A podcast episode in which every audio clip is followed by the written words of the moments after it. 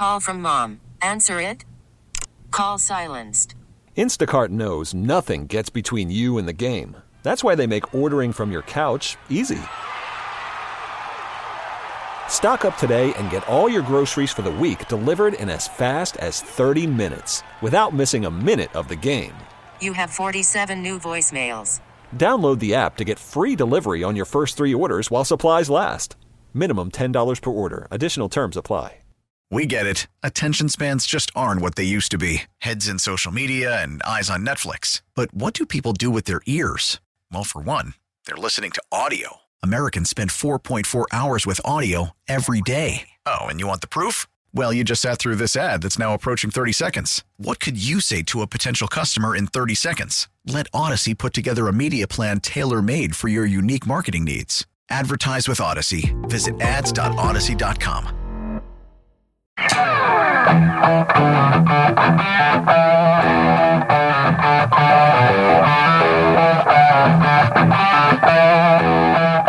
Now back to Damon and Ratto on 95.7 The Game. Oh, streaming. Everyone likes a good stream when they get it, right? Especially that just got out of bed to take a leak.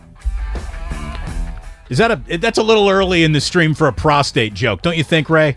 It's a little early in my life for a prostate joke, Do you still have yours? as far as I know. Okay, good. Unle- Uh, unless my org- organs are being harvested by my wife against my knowledge. have you ever woken up in a tub full of ice with a note attached to your forehead that says "Don't get out of this until you call a doctor"? No, but she has gone to price, you know, undertakers. Oh, nice. That's very nice. She's got planning. good. Well, She's putting auto parts in pillowcases, you know, the, the stuff that you do at this stage of life. the burden of expectations. Yeah. they follow you around as well. Uh, we have Stop breathing. a very good friend, Brian Baldinger, joining us in just a little bit here on 95.7 The Game. On the stream, baby. It's Damon and Ratto. It's good to have you here. Thank you for joining us. You went out of your way to join us over here, which means you are officially now Nuts. among uh, my- our favorite audience members, is what I was going to say. But Ray, you can also go with nuts if you like.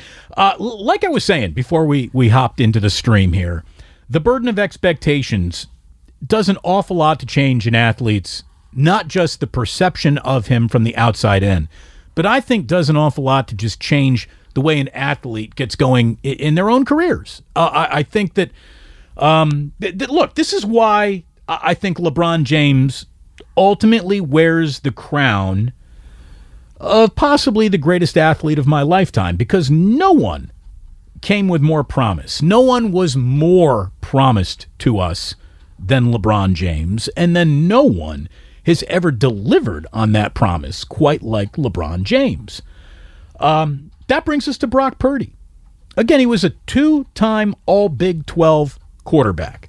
Two time All Big 12 quarterbacks, for the most part, go in the first three to four rounds of most NFL drafts. This league right now is littered with quarterbacks who played in the Big 12. So he is in a group that you would think, just by definition, raised expectations. But he falls to the last pick in the draft. So the default setting on this young man becomes, yeah, no chance. Certainly the odds are so strongly against him. We will be making no bets. He probably won't even accelerate or or or pass the concept of being a training camp arm. You know, that's probably where it tops out for a guy like this. Maybe on the practice squad. Maybe another team claims him off waivers. But there is no burden that you are going to come in and help a team win a Super Bowl. Here, Brock Purdy is doing all of this. And I, I want to give full credit to Bomani Jones, who was kind of the person who put this thought in my head today when I was listening to his Right Time podcast, where he said, you know, Brock Purdy is in a really unique situation because uh, everyone agrees he's not the driver, but if you've been using your own two eyes, it's clear that he isn't not just riding the bus to the win column with the 49ers either. Like he, he's got some directions in him. He's pointing out a few intersections that the team bus should turn down at the very, very least. He is not just lucky to be here. I think we can even look at it as the 49ers might fall into the luckier category, lucky enough to have him. No, he's lucky to be there, but he has made the most of the opportunity because luck is the only way you can get to a third quarterback, and it's usually bad luck. Uh, Brock Purdy was not a choice for them; it was two two separate accidents. That doesn't change the fact that he has not impeded them in any way in his time as the quarterback, the way you would expect a third string quarterback to do. So it's, you know, yeah, it's probably like two sides of the same coin, but yeah, I mean, there's a little luck in everything. Uh, the difference is he's made the very most of the good luck that he's gotten. And that's not to be sneezed at. To follow up on the concept of burden of expectations, do you see what Micah Parsons said? That he likes the fact that the Dallas Cowboys are playing the role of the underdog. Like he likes it. He's he he he wants that. And I also think that that is a little bit of an in the moment talking point that you're just trying to give Yeah, yeah. the media something without disclosing really anything. Um, uh, historically, most teams want to be the better team in a football game, and by being the underdog, by definition, you're not. I also think that it's not a choice. I, I think that there's a lot of reasons that point to the 49ers being the better football team up and down the entirety of a roster. So Parsons, who basically said, you know, this this is the game he wanted. Can Luke does Lucas have that? Oh, Lucas, pop that sound for me, please. I'm super excited. This is who I wanted. This is who I wanted. I mean, people like to go around. Ah, if they lose here, we. Uh, this the three-headed dragon. We need to cut off one of the heads off. You know, I don't care who it is. We got to line it up. Because either way, you're gonna meet them at some point. You're, you're gonna be ready for your moment. I'd rather now than later. You know what I'm saying? So, you know, he he was asked basically, have you seen a team like this on your schedule? Have you seen a team that is this good already on your schedule? This is what I went in and did a little crosstalk with uh, Steiny and Guru. They're talking about, you know, the, the Dallas Cowboys have played a better schedule than the 49ers did. And maybe, you know, if you want to start talking about winning percentages, opponents, and this, that, the other thing, maybe, maybe that argument could be made. But if the default setting for anyone is it's an any given Sunday league, if you believe that, then I guess the schedule doesn't really matter or shouldn't matter as much. It matters a little bit, but it's one of those handy ways of trying to pass yourself off as an expert without very much, you know, behind it. Like when you look at a team schedule, very few people will look at it saying, how were they playing when they played Team X? As opposed to, you know, well, Arizona finished 4 and 13, so they sucked the whole year. I mean, that's a bad example, but you know what I'm saying. Some teams, and it's probably truer in basketball and hockey and even baseball than in football, but if you catch a good team at the wrong time for them, you can make a seemingly close game look really lopsided. So, analyzing schedules is helpful, but only to a very small degree because it's not done the right way. It's when is a team good when you're when you're playing them, and when are they bad when you're playing them? Again, Parsons got asked if Dallas has faced an offense like this, and he basically said, no, not really, but they haven't seen anything quite like us either. No, but I don't think they face nobody like us yet this year either. So it's really matchup against matchup. Um, you know, I don't think you know across the board. You know, like people always talk about what they face and what about what they face, and they thinking how how we gonna stop them. And I think we pretty hard to stop ourselves. So that's what we gotta focus on, not beat ourselves. if the 49ers carry this Sunday, it's because their consistency against the run should turn this into a little bit of a one dimensional game, which means now all of a sudden the 49ers pass rush can start taking this game over. And look, the Cowboys might be just as talented as the 49ers. For the sake of argument, Ray, let's just say the Cowboys and if you can measure talent and come up with the weight of a talent on a team, let's say that this is equal weight. They are both heavyweights in terms of talent, but they're nowhere as consistent as the 49ers. Like, Dak Prescott is hardly a set your clock to him level of consistent quarterback. The Cowboys, you know, if you start looking through their schedule, they've been beaten on the road by many of, we'll call them playoff caliber teams that they played this year, going all the way back to week one. And I guess they don't need to apologize for this anymore because they just won the wild card round in Tampa. But all the way back in week one, they lost convincingly to the Bucks. Then they lost at the Eagles. Then they lost at the Packers, a, a near playoff team. Then they lose at the Jaguars, a playoff team. They lost at the Commanders, a near playoff team. So you look it all up and you add it all up. The last time the last time the 49ers lost a football game was like three months ago. it, it, it's it's crazy. It, it's it's it's been a very very long time. I think 90 days. I think I've seen in between losses or whatever it is. It's it's been a very very long time since the 49ers got pushed into the win column, but they've been pushed a couple of times and they've responded because ultimately they're consistent in what they do. I mean, this is a a, a, a Dallas team that looks like they blew out the Colts, and they did in the fourth quarter. Otherwise, that game is 21 18. Yeah, the thing about the Cowboys is that when they are on, they can be breathtaking. But they are not on on a week to week basis. And the difference between the 49ers and everybody else is that they haven't not been on. Um, well, it's not it's not 90 days, but since October 23rd, and that was when you know they were having crises of everything. Uh, they got blown out by Kansas City, and deservedly so. Right after that, Christian McCaffrey comes, changes the dynamic of the offense. Um, their defense has always been fine. The only game that they really, you know, looked horrendous in was Kansas City. Kansas City owned them. The the Raider game was more of a pie fight at, on both ends than it was like the Raiders really knew how to destroy what the 49ers do. Only Kansas City's done that this year.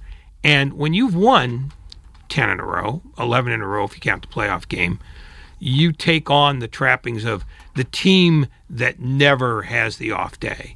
The burden of expectations. Here The we burden- are again. Yeah, I mean, but in the postseason, every team's got a level of momentum. And even though there's not momentum between games, there's momentum within games. The 49ers look indomitable because nobody's dominated them since before Halloween. So you you just assume, well, that that can continue forever. Well, but every game is, you know, is a separate item. And if you come out and you fumble the ball twice and you shank a punt in the first half and all of a sudden you're down 20 to 3, all of a sudden all those 11 games go away. And that works the other way too. If if Dallas, you know, if Tony Pollard goes off and breaks off a couple of long ones early, all of a sudden the vaunted 49er defense now looks suspect. It's people remembering the last thing they see. And the last thing the four, that people have seen about the 49ers is them boxing another team. So they take on this aura of, oh my God, no one can stop them. When in fact, yeah, they can be stopped. You just have to be really good and really efficient to do it. It's going to take nothing but the best effort from either of these teams to beat the other team. I mean, that's how good they are. Th- These are two very, very good football teams. And, you know, I, I I understand that the NFC East has three teams in the playoffs this year. And when you're the division that does that, you get to, you know, make an argument that you're the best division in football. But I don't know if it's that much dramatically better than the rest of the NFC, which fell on hard times in a few different cities for a few different reasons. To talk about it all here on a Football Friday. By the way, if you're thinking of selling your house and you don't want to deal with repairs, cleaning, realtors, photos, or showings, uh, check out John Buys BayAreaHouses.com. You don't have to do any repairs, pay any commission. Visit John Buys BayAreaHouses.com. Brian Baldinger, good enough to join us here on Damon and Ratto on the Bud Light guest line. Bud Light, easy to drink, easy to enjoy. Baldy, thank you so very, very much for joining us. Uh, one of the things that Ray and I have been kicking around here is that Brock Purdy has enjoyed playing in an in an environment that is almost devoid of expectations. But those have been placed on him now. And I think, you know, if you're expecting the 49ers to win this game, that means the expectations are a little bit on Brock Purdy.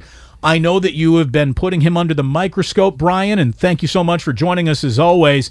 Do you have any reason now to doubt that Brock Purdy is less than what we've seen so far? Or do you think that this is a guy who just was totally underestimated and is, you know, now just finding his legs underneath him in the perfect situation?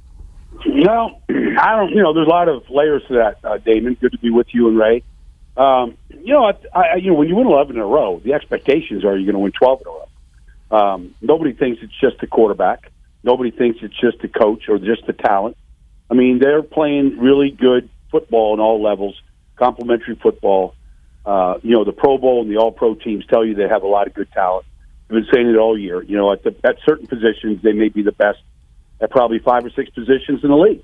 Uh, not many teams have that type of talent. But look, do I think Damon Purdy could just fall off a cliff? I don't think so. Um, but all quarterbacks, when they get hit, they kind of reveal who they are.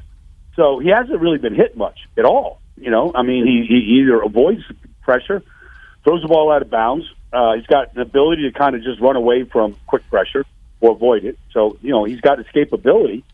Um, so he's not getting hit a lot. And then he does a lot of good things on the move. So, I mean, he's got, just like nobody knew what Patrick Mahomes could do until he got a chance to do it. Could he have done that year before when he was sitting? Probably you know, we, we might be looking. I'm not going to compare him to Patrick Mahomes because he's got five years of tape that makes him maybe the best player in the league. But you know, he's got a lot of those type of attributes and qualities where he can just, you know, the touchdown to McCaffrey, the touchdown to Mitchell. I mean, those aren't primary receivers yet. You know, he's he just knows where they are and knows how to come back around to the other side of the field and put it in perfect spots to him. Um, because the compare the comps that people have attached to him are mm-hmm. so gaudy so far. Yeah. I'm right. wondering what a sensible comp is in terms mm. of not necessarily numbers here or, you know, r- rookie records there, which, you know, I'm not fond of, but who stylistically in your mind does does he does Purdy remind you of? Who does he who does he most resemble in like the real football, uh, the creation of football? Well, I mean, look, I mean, whether this is fair or not fair, Ray, but you know, if you there's only two guys that have done what he's done in his first six starts, and that's you know it's Kurt Warner, and he kind of reminds you of Kurt Warner, under you know under the radar, nobody knew what he could do. Uh, was you know he hadn't been cut and played in different leagues like Kurt, but you know when you're Mister Irrelevant, I mean you might as well have been bagging groceries, you know, like Kurt did in Des Moines. But you know, I mean he's he's kind of similar. Like he sees the field really good. Kurt was a really good athlete at that point in his life. Um, you know, playing for the Rams and took a team to a Super Bowl. And uh, you know, he, was he the best player on the team? You know, he was the guy that made it all happen. But obviously, they had all kinds of guys, and you know, left left tackle and Isaac Bruce and Marshall Faulk. I mean, all the guys. But you know, he kind of made it all go. And I kind of feel like that might be a comparison. Now, is he going to wear a gold jacket one day? I, you know, I don't know. But you know, they're off to kind of similar starts with similar ability and similar backgrounds right now. Brian Baldinger here on 95.7 The Game in the stream. So if you just want to start swearing up and down, you can go ahead and, and, and do that, Brian. No one's going to get angry at you today. But look, we, we know how good Christian McCaffrey is. The guy pops almost every single time he gets the ball. I also think Elijah Mitchell is a hell of a talent who mm-hmm. went a long way to getting the 49ers deep into the playoff run last year. In the last game, we saw him haul in that touchdown in the passing game, but he was very much muted at the line of scrimmage when he was carrying the ball. What was the difference in what you saw between Christian McCaffrey running it and Elijah Mitchell running it last week? Because one had great mm. success, the other did not. Yeah, I mean, uh, I can't really say uh, Elijah Mitchell uh, didn't see the the holes or didn't see the field well. I mean, the plays just weren't blocked real good, and he didn't make you know these crazy cuts to try, you know to find the daylight. So you know, sometimes you just you just get in a rhythm. Sometimes you just I mean, it's just a, a game type thing. where it's not really almost how they block it. It's just you know it's just not going your way that day. There's no back that I don't care what you know Barry Sanders. I mean, pick a guy. There's no guy that goes out there and just lights it up every Sunday. Some days you just get shut down. You just don't see it well. You see it in Dallas. You'll see it be- between Pollard and Ezekiel Elliott at, at times, where Pollard you know makes something happen and Zeke doesn't make anything happen. And, may, and sometimes, not often, but sometimes it's vice versa. It can be like that sometimes, and that's why you know coaches like to get guys involved early, Damon, to find out who has the. When they say a hot hand, that's kind of what you're describing. Why one guy's got success and another guy doesn't. It's not necessarily the guy. The other guy has less ability or less vision or anything. He's just not finding it that day, and other guys just find it. And you know, it's it's kind of a you know a day to day or game to game situation sometimes. Um, since you brought brought them brought them up, um, who is more vital to Dallas's chances of winning Sunday, Pollard or, or Elliott? Well, Zeke is you know Zeke is maybe the best blocking running back that we have seen in our time. I mean, he is excellent. Um, you know, his personal ability to protect Dak when he's back there is as good as any back in this league. I can't say that about Pollard, but Pollard is a more explosive player, um, makes bigger plays than Zeke does at this point. Uh, probably a better, you know, better big, uh, big play running back than Zeke is. But Zeke's still going to, you know, punch it in from the two yard line as well as any back in this league. I mean, he can really still push the pile. He still has tremendous power. Uh, but you know, Tony is uh, know, Tony's a guy that can find the daylight. You know, and when he gets there, I mean, he can uh, he can really explode, much like you know we've watched from McCaffrey over the last you know eight or nine weeks. So who? Uh, let me just follow up.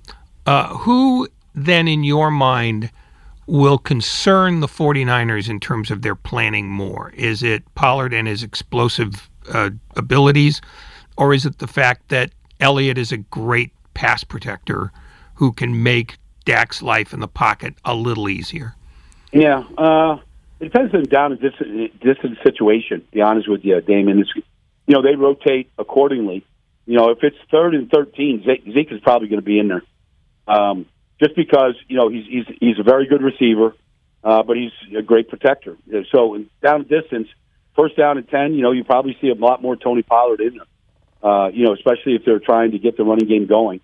And you know, they didn't have to do much of it last week because you know they carved up Tampa's zone defense so easily that they really didn't have to rely much on it. But you know, when they when they were winning games with Cooper Rush, and even even some games with Dak, I mean, they had a, a really good one-two punch going between the two of them.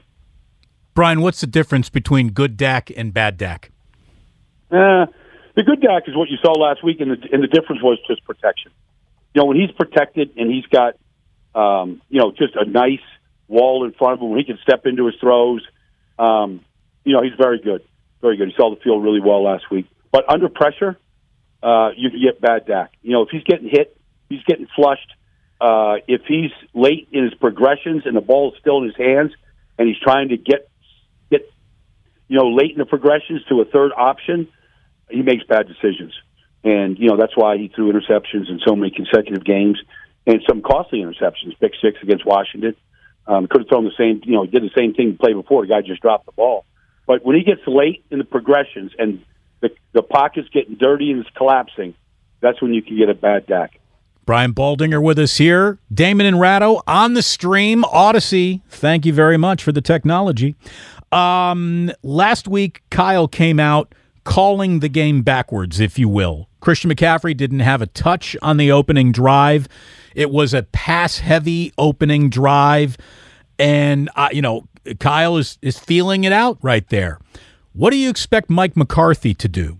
The opening drive for the Dallas Cowboys will look like what in your mind? Mm, I think that they're going to take and, and see a little bit of what we saw from Kenneth Walker last week, where they had some success with their tight ends on the field running the ball. They've got some excellent. They've got three excellent blocking tight ends. Um, you know, when you look at Schultz and you look at Hendershot and you look at the rookie Ferguson, they're excellent run blockers. And, and at times this year, they were a big 13 personnel team the way Seattle is. I could see them coming out and uh, you know really trying to establish the run and just some play action passes off it. I don't think they're going to come out and try to spread the 49ers out and um, you know and let Nick Bosa uh, you know, get after him a little bit. I don't expect to see anything like that. I expect them to come out almost conservative uh, and try to get that going and see if they can move the line of scrimmage, see if they can pierce the edges with these backs and their tight ends. And I think that's how they're going to get started here in this game. Defensively, last week, they were in a situation where they didn't need to worry about a running game. And obviously, Dallas needs to be very worried about a running game to the point where, I mean, do you think they will have, a, will the 49ers be looking at a single light box on a single play this weekend? Um, probably not, but you know, you'd be foolish to just, um, you know, just load up the box because we've seen what Purdy can do, and we've seen what these receivers can do. Um, I think that you'll see, I think you'll see Micah Parsons all over the place. I think you'll see him blitzing from the middle linebacker position. I think you'll see him coming over the guards, maybe more than over the tackles at times. Uh, they're going to try to get him in the best matchups possible. Uh, Donovan Wilson is an excellent box player. He's an excellent tackler. He's a lot like Hufanga.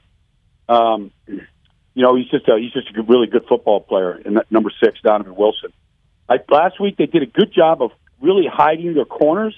DaRon Bland, who's really a nickel corner, really started on the edge. They eventually went to Xavier Rhodes, but you know they've really had a problem when you spread them out. When teams spread them out, and um, they get three receivers out there in the field, three legitimate receivers, the way the 49ers can, they've had a real problem at left corner. And I'm anxious to see, like the Tampa, for whatever reason, never really tried to expose it, but other teams have. Uh, I'm anxious to see who they put out there. If it's Bland, the rookie, and then Mukuamu in the in the slot, or if they're going to play Rhodes outside and Bland inside in the slot. I'm, I think Kyle wants to find that out. So you're going to see some, I think, uh, some formations early in this game to see who's playing the left corner because I think they're going to attack that position. At the risk of looking further ahead than we're allowed to, in breaking down Giants Eagles, what do you think is more likely? The game in early December when the Giants got boat raced, or the game two weeks ago where the Giants very nearly beat them? Oh, it's it's going to be close, Ray. It'll be close game. Uh, you know, week week fourteen, you know, they didn't have Big Cat Williams, they didn't have Xavier uh, Xavier McKinney, they they didn't have Adoree Jackson. I mean, they got their chess pieces back now, um, and they have a much better passing game offensively, much better. And so they'll they're they're in a position. Wink Martindale, a defense coordinator, they're in a real good position to uh, get this thing into the fourth quarter against the Eagles, and I think that's where it's going to be, won and lost right now. I think it's going to be a close game into the fourth quarter. Brian, what do you think about the Jaguars? A puncher's chance at Arrowhead? Yeah, puncher's chance. I mean, because you know, if you're down twenty-seven nothing, uh, and you come back and you win, and you throw you know four touchdown passes in a row, um, you you you you feel like you can. You're, kind of invincible. They've been to Kansas City. They know the atmosphere. They know the field. They know the talent. They know what Chris Jones can do. I mean, they've seen it and felt it. They took their best punch back in Week Ten. Uh, they're very capable of, uh, you know, because offensively they they really know who they are. Christian Kirk is a slot, and Zay's outside, and Marvin, you know, Jones beats man coverage, and uh, Evan Engram is the flex tight. I mean, they know who they are, and the quarterback is very good. Let me ask you a question, not as a football analyst, but as a fan. How much dread, if any, do you feel in the possibility of an AFC title game played in Atlanta on a neutral ground? I, you know, look, it might happen, and if it does, then they got to play it. But I, I'm, I'm not a fan of it. I understand the circumstances, um, and I understand that you know they they've got to try to make it as fair as possible. But I don't think it's going to be fair, and I don't think it's going to be fun. I mean, I like there's nothing better if you're Cincinnati and what they did last year, going in to Kansas City and beating Kansas City. Like that's a great feeling, um, being able to do that and to overcome the atmosphere. Joe Burrow said he likes being the underdog. He likes going in and all right, you know, we got to communicate a little bit differently, a little bit better than we normally do. But he likes that feeling, and you're not going to get that feeling. Just not going to get that atmosphere in that stadium. I don't believe you will. I, I don't believe you'll get 50-50 partisan. I think you'll get a lot of nonpartisan fans in the stadium because it's the game in Atlanta. So, I mean, I think it's going to lose a lot if it does get played there. Our friend, and as a, I, I, um, go ahead. Just, I, I'll be real quick. And as a fan How bad do you want the weather to be Sunday in Buffalo? Oh man, come on! Like I work at I'm here at NFL Films right now. You know, we love when it's snowing, when it's bad weather, when it's windy. I mean, it just makes for better pictures, better atmosphere, more to overcome. Kind of makes you feel like you're looking at an older style of game when you get that kind of weather component to it, Ray. Are you in a press box this weekend? Uh, I'll be on the field tomorrow night in Philadelphia, get some stuff done. So I'm gonna, I'll, I'll get that I'll get that South Philly vibe, Damon, you know, when I'm there tomorrow. That's a red carpet rollout for Brian Baldinger in Philadelphia, I am sure. Baldy, go ahead and predict the NFC title game. What are we ta- what game are we talking about next week in the NFC? Oh, I think you know the Niners will be in Philadelphia next Friday or Saturday getting ready for a Sunday tilt with the Eagles. Always great to talk to you, brother. Thank you so very, very much. Yep. Appreciate it all season and doubly appreciate it in the postseason. Thank you. You bet, guys. I'll talk to you next week. That's our man Brian Baldinger on the Bud Light guest line. It's a football Friday here on 95.7 The Game, brought to you by Zenni, the official eyewear of the San Francisco 49ers. Shop from over 3,000 styles, 80% off retail prices only at Zenni.com, and get locked in for 49ers and Cowboys, starting with the kickoff show, 1 o'clock. Call from mom. Answer it. Call silenced. Instacart knows nothing gets between you and the game. That's why they make ordering from your couch easy. Stock up today and get all your groceries for the week delivered in as fast as 30 minutes without missing a minute of the game. You have 47 new voicemails. Download the app to get free delivery on your first three orders while supplies last. Minimum $10 per order. Additional terms apply. Selling a little or a lot? Shopify helps you do your thing, however you cha-ching. Shopify is the global commerce platform that helps you sell at every stage of your business. From the launch your online shop stage, to the first real life store stage, all the way to the did we just hit a million orders stage. Shopify is here to help you grow. Whether you're selling scented soap or offering outdoor outfits, Shopify helps you sell everywhere. From their all in one e commerce platform to their in person POS system, wherever and whatever you're selling, Shopify's got you covered. Shopify helps you turn browsers into buyers with the internet's best converting checkout, 15% better on average compared to other leading commerce platforms. And sell more with less effort thanks to Shopify Magic, your AI powered all star. Shopify powers 10% of all e commerce in the US. And Shopify is the global force behind Allbirds, Rothy's, and Brooklinen, and millions of other entrepreneurs of every size across 175 countries. Plus, Shopify's award winning 24 7 help is there to support your success every step of the way. Because businesses that grow, grow with Shopify. Sign up for a $1 per month trial period at shopify.com slash audacy podcast, all lowercase. Go to shopify.com slash audacy podcast now to grow your business, no matter what stage you're in. Shopify.com slash audacy podcast. We get it. Attention spans just aren't what they used to be. Heads in social media and eyes on Netflix. But what do people do with their ears? Well, for one, they're listening to audio. Americans spend 4.4 hours with audio every day. Oh, and you want the proof? Well, you just sat through this ad that's now approaching 30 seconds. What could you say to a potential customer in 30 seconds? Let Audacy put together a media plan tailor made for your unique marketing needs. Advertise with Audacy. Visit ads.audacy.com. On Sunday, some of your favorite hosts are going to be stopping on by to join Larry Krueger and Lorenzo Neal as the guys get you set for the big game. Are they anticipating me stopping on by? Because I told it depends on what time I get there. It depends. Yeah, well, you'll get there early. I'll get Otherwise, there early. you'll be in you'll be in traffic But for then- two and a half hours. But that's the thing. I want to get there early. I want to go to the box. I want to walk the field, press the palm, shake the hands, kiss the babies.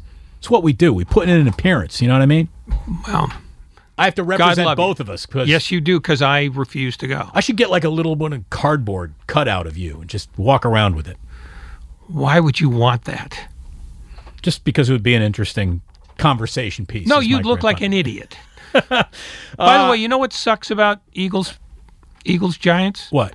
Saturday it's supposed to pour down rain, and Sunday it's just going to be. I mean, I've got it the other way around. It's it's going to be a benign day on Saturday and awful on Sunday. So the awful weather that you were looking for is going to miss that game by a day. Exactly. I'm sorry. Well, I'm I'm embittered. Don't be bitter. Hey, if you're going to be at the game, come on by the Hilton in Santa Clara to join the party. The kickoff show is brought to you by Harris Ranch Beef and by Jim Beam.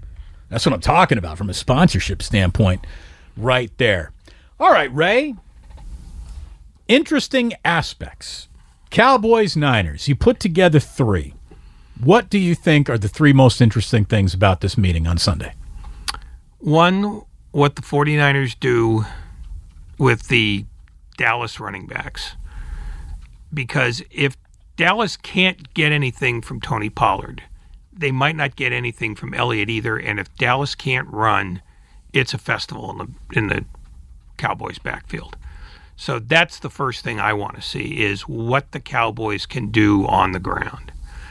I'm a lot more concerned about Pollard if I'm DeMeco Ryans than I am Zeke Elliott. I just I am. I, I uh, Zeke Zeke is the kind of guy that I think fares poorly against this defensive line.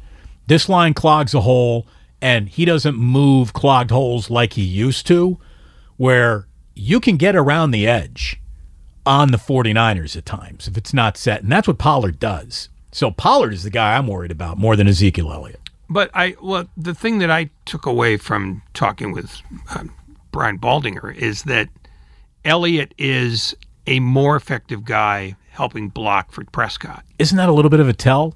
Like if you see one guy in the game, you you know that's probably they're they're dropping back here if if Zeke is in there. Well, it depends on down and distance, like Baldinger said. If it's a short yardage situation, I think they'd be perfectly happy going giving the ball to Elliott. I mean, he's not a guy who's going to bust a run anymore. I mean, I think he's been used up in a lot of ways by the the love affair Jerry Jones had with him earlier in his career. But I think there's a place for him, and he's sort of a a super Kyle Juszczyk in that way. He's more, almost more of a modified fullback, but he's got better wiggle than your than your average fullback. So I, to me, a lot of what Dallas is going to try to do is going to be predicated on whether they can run. Dallas's backfield number one, number two. Number two is how effective Dallas's secondary is in making it hard for Brock Purdy to be comfortable. I think because he can see the field, he can process stuff quickly, but Dallas's secondary is good enough that they've got guys who can stay with Aiyuk and Samuel and to a lesser extent Kittle. And if they can make him have to make more decisions in the pocket than he'll have time for, I think that can change the game. Um, because I think the wild card about Purdy is not is he all of a sudden is the moment going to be too big? No, I think it's a simple matter of football. If they make it hard for him to be able to throw in in tight spots, then he becomes a different quarterback because the big issue with him at Iowa State was always he didn't have the arm strength to hit a cr- guy in a crowd. And that was it wasn't that he couldn't throw the ball far. It was that he could throw it accurately with steam on shorter routes. And we haven't seen enough of him to be able to say, "Oh, he's got that solved." I mean, I, I, I think I've seen enough balls delivered in the middle of the field in tight windows to think maybe that scouting report was a little uh, inaccurate. I mean, I, I, I I've been imp- again. I'm I'm looking for reasons to to doubt Brock Purdy. I, I it's not through rose tinted glasses that I'm looking at this through either. I can't find it. I can't find a reason to think he will be definitely the reason why this weekend doesn't happen. Like to me, Mooney Ward is more likely to be at the center of this game going the wrong way than Brock Purdy. Oh, I don't. Yeah, see, I don't sit there and think, "Oh my God!" All of a sudden, he's going to remember he was a seventh round draft choice and just like I shouldn't be here. vomit down it. Yeah, I I don't think that's the issue. I think it's more can Dallas, which is not a bad defense at all. You know, if you look at statistics, they're they're top five, top six. Whether they can they can be that on the road against maybe the most dynamic offense they've faced all year, with the single exception of the Eagles. And that to me is, you know, if they can't do that, then the 49ers will get to run the ball all day long, which is what they love to do anyway. They'll get the ball for 37 minutes. They'll have the ball for 75 plays, and it will be a boat race. I think it's largely the the nature of this game will be defined more by what Dallas can do than what the 49ers can do because Dallas has to be able to do all those things really well for them to win. Right. The I Niners think their ju- margin their margin for error is much tighter than San Francisco's. I believe. I I think you're right. I think the Niners just are, and we know what they are, and they are that consistently enough to have the thermostat of this game dialed to. I believe the 49ers will do what they do.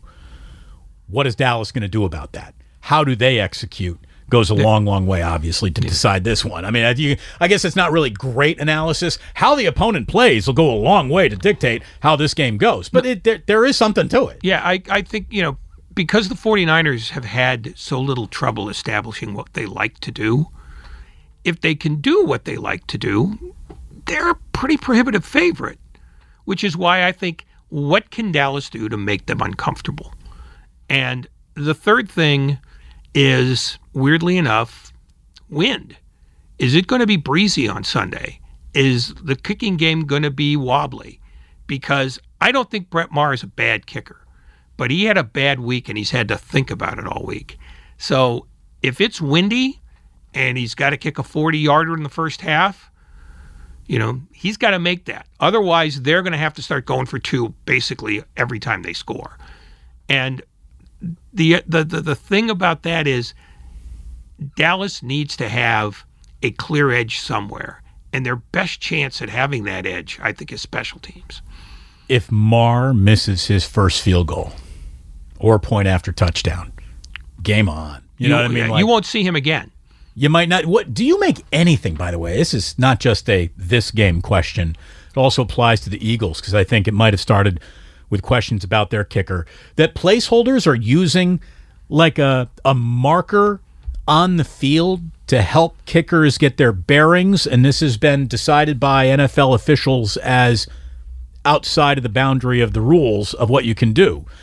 And I guess Maher was asked to pick up a blade of grass that maybe is being placed on the field just to give sort of a, a, a lineup marker. I, I, I, I briefly read the story about Fugazi foreign objects being put on the field by placeholders in the kicking game, and that this applies to Philadelphia and possibly applied to the awful performance last week in Tampa by Maher. And to me, placing a blade of grass on the field, uh, I, I don't see that as a foreign object. Like this, this story's not making sense to me yet. It, it's much ado about almost nothing. What Maher's problem was just in the, the swing of his leg.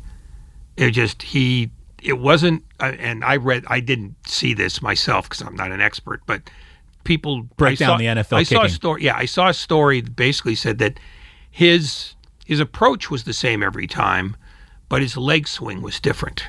It wasn't it wasn't grooved the way a good kicker's leg swing is grooved, and that's the thing that they thought was the problem because the week before that and for most of the year he's been hitting it right down the fairway. But that's apparently what this painted blade of grass represents. This is now your kicking plane. You kick through this plane, and ball should go through those uprights. So I don't know what to really make of it or not. I, I think it's probably going to end up being not much of anything because I think Brett Maher is too good a kicker to suddenly melt down and turn into into a Steve Sax or Chuck Knoblauch. But I think if it's a windy day, he could hit the, he could hit the ball true and still miss. And no matter how he misses, if he does miss, I could easily see Mike McCarthy going, "Well, we're going for two on every score from now on, and we are not kicking field goals, even if we're you know on a fourth and eight at the forty-one." True or false? Probably not. No, no, no. I'm, I'm. You didn't let me ask the question. I know, but I just wanted to save you some time. True or false? We're going to know who's going to win this game at, at halftime. I th- I'm going to say false, although it's an appealing notion. And the reason, and I al- I almost mentioned this as one of the the three things that I, I was going to get to, um, because the only way that Dallas wins in my mind is if they're up 17-3 at half. But I don't think that's automatic. I think if the 49ers up 17-3 at halftime, yeah, you Good night, back Irene. up the kids, you know, it's time to go home. But if the Cowboys are, I still would make the 49ers a like a, a 40% chance of coming back and winning the game. By the way, speaking of ticket prices, I don't think anybody's necessarily going to be walking out of this uh, this game. I saw Jennifer Lee Chan. Vivid Seats not only tracks ticket prices, which this weekend the average price is five hundred and sixty four dollars a seat. Um, the 2019 NFC uh, championship game was 556 per seat. So this is the most expensive ticket ever offered for a game at Levi State. Look at it this way. This is the most expensive ticket sold at Levi Stadium since Taylor Swift was in town, I believe. So there you go. Um, the Dallas Cowboys are going to represent, apparently, according to Vivid, which tracks where your purchases on their site come from. Uh, 74% obviously 49er fans in that building, 26% Dallas fans. I wouldn't be surprised because there's a lot of Dallas fans who do live in California. That is a, you know, well-to-do for the most part. I mean, look at it this way. If oil money wants to travel, oil money travels just as easily as tech money does. But oil oil money is not paying five hundred and forty dollars. Oil money is paying like six grand or twelve grand or Right. forty eight grand and, and getting like great seats. Premium seats. yeah, they're not going to be sitting in section nine hundred and ninety two. I really do think we're going to have a grip on this game around halftime. I think you'll know whether 49ers are in very, very little trouble today or in a degree of trouble today. And even as Seattle rolled into the locker room with the lead, I never really thought the Niners are in trouble. My mind did start to go to if they were to spit the bit this afternoon, this is the first half the Seahawks needed to have, but I don't think they're going to spit the bit. I'm now I'm now though in like a bad place for me mentally in that I'm thinking that the coin flip matters. Just because if Kyle you wants that defer- wraparound. Yeah, well, they all want the wraparound now. I mean, if let's say if Dallas scores late in the half and they're up 17-13 or 13-10 whatever, and then get the ball back to start the second half, that's when stuff can turn. Because all of a sudden now it could be a 14 point swing in 5 minutes. But when I start worrying about what the coin flip's going to be, it means I need to lie down. And in fact, I'm thinking about doing that in about 10 minutes. Yeah, we will lay you down. Yeah. Lay your burdens In down. In front of a bus. Um, I want to talk about the slightly odd 300 club that Brock Purdy has a chance to join this weekend.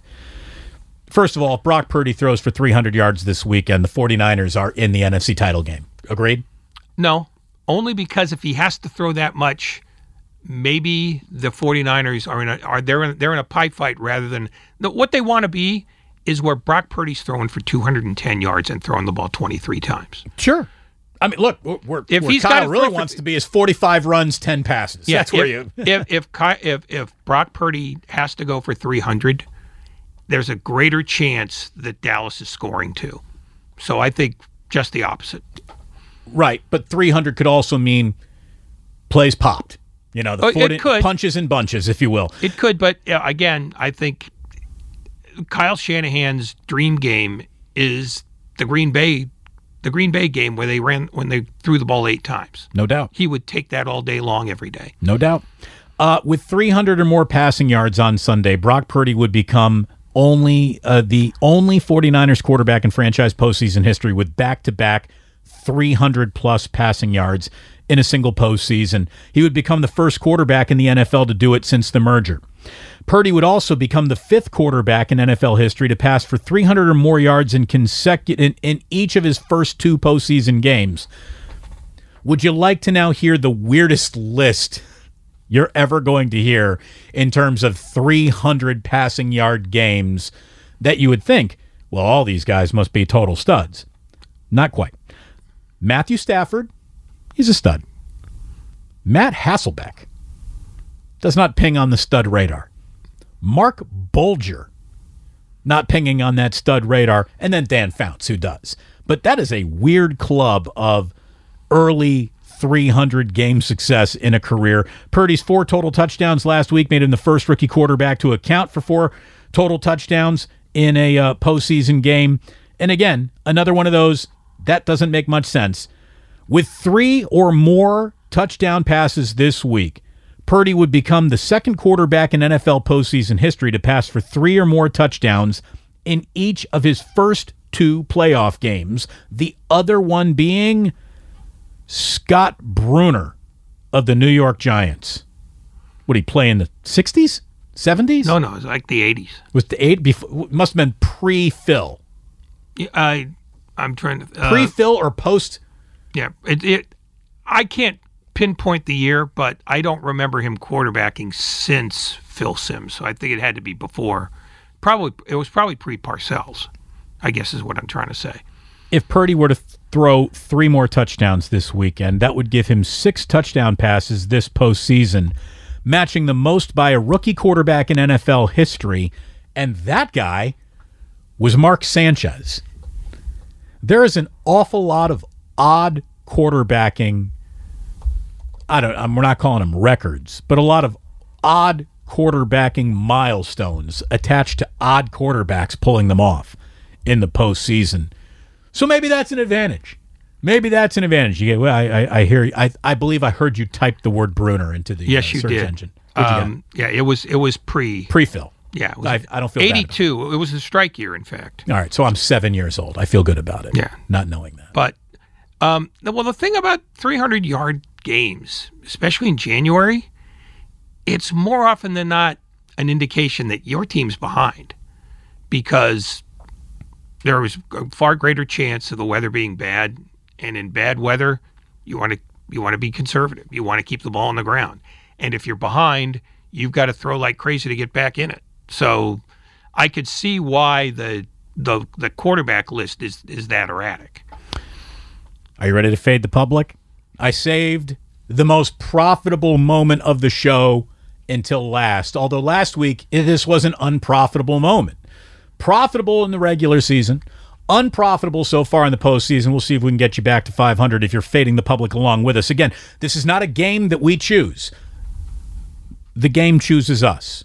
The public chooses the game. And I saw today that 68.6% of the money is on the Giants plus seven and a half, which is the biggest commitment to any total out there. The single biggest public play is just laying it all out there and say Kansas City money line.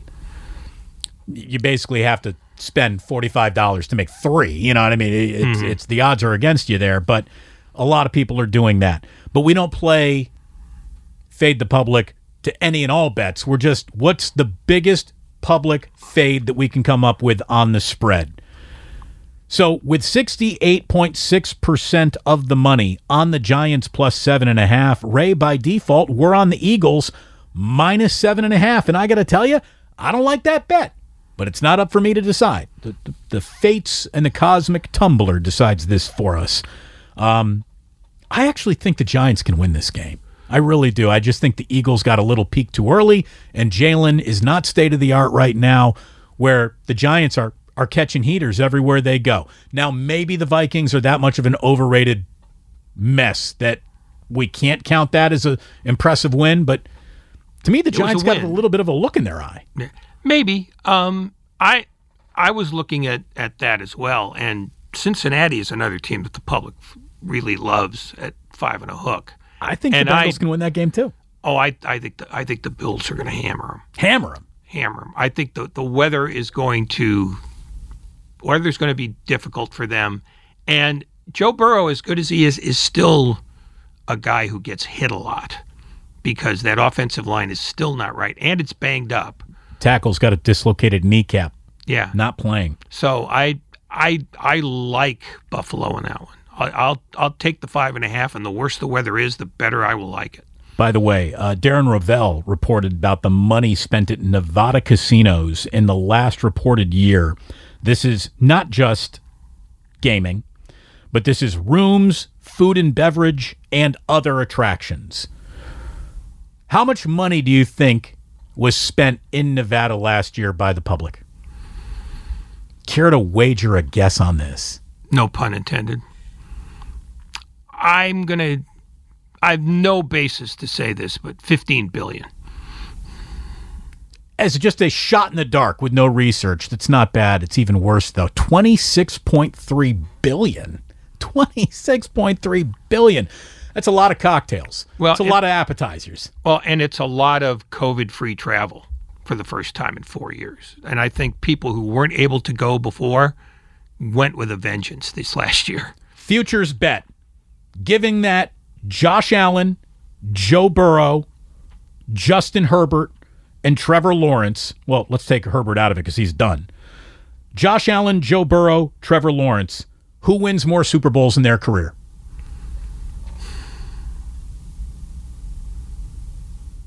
Allen. You can keep Allen or swap him out for Brock Purdy. And I'll even give you 10 to 1 odds if you put your money on Brock. Who you taking? Allen. Even though Purdy's in a very good situation. He is in a very good situation. But I'm I'm going with Allen. Okay. Simply because I think that the question there is who do you think is the better quarterback? And I think it's it's always going to be Josh Allen. Because at some point Christian McCaffrey McCaffrey will get old and not be a great running back anymore. And Nick Bosa might get hurt. Whereas Josh Allen does so many things himself that it might be easier for Buffalo to sustain what they've got than San Francisco. 49ers and Cowboys, it's officially NFL playoff royalty. The Cowboys lead the all-time series by one game, 19, 18, and 1. So you can get back to even with a big win. Also, you can get one game behind the Cowboys all-time in postseason play. The Cowboys lead this series five to three over the 49ers. The last meeting, though, was obviously a win for the Niners in Dallas last year on the road to SoFi Stadium. These two franchises combined for 10 Super Bowl titles, 15 NFC championships. This is going to be fun. Enjoy it. Looking forward to getting down there this Sunday. You have a good time watching all the NFL action this weekend. Again, divisional weekend is going to give us a hell of a show on Monday. We do know that. And we want you to stick around because coming up next, it's Warriors pregame in progress from Cleveland ahead of Warriors and Cavaliers. Tim Roye's got all the action coming up on 95.7 The Game. For everyone here, thank you very, very much. Good job all around. And you can remember that sports don't build character, they reveal it. And like that, he's gone.